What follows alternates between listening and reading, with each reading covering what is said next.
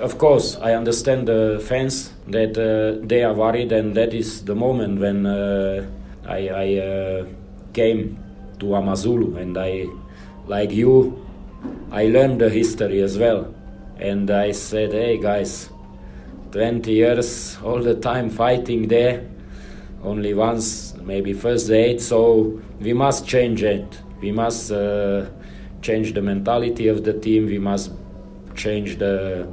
The game game style and uh, yeah that is what uh, what we work on that and uh, I have support from from from the people and uh, we of course we we critical we deal with uh, situation but is I say very very good fair regarding uh, to the fans.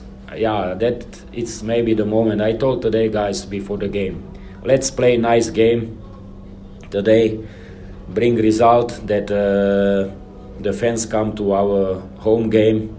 Now we play uh, next two games in Kings Park in Rugby Stadium. We don't have one stadium when we can play the whole season.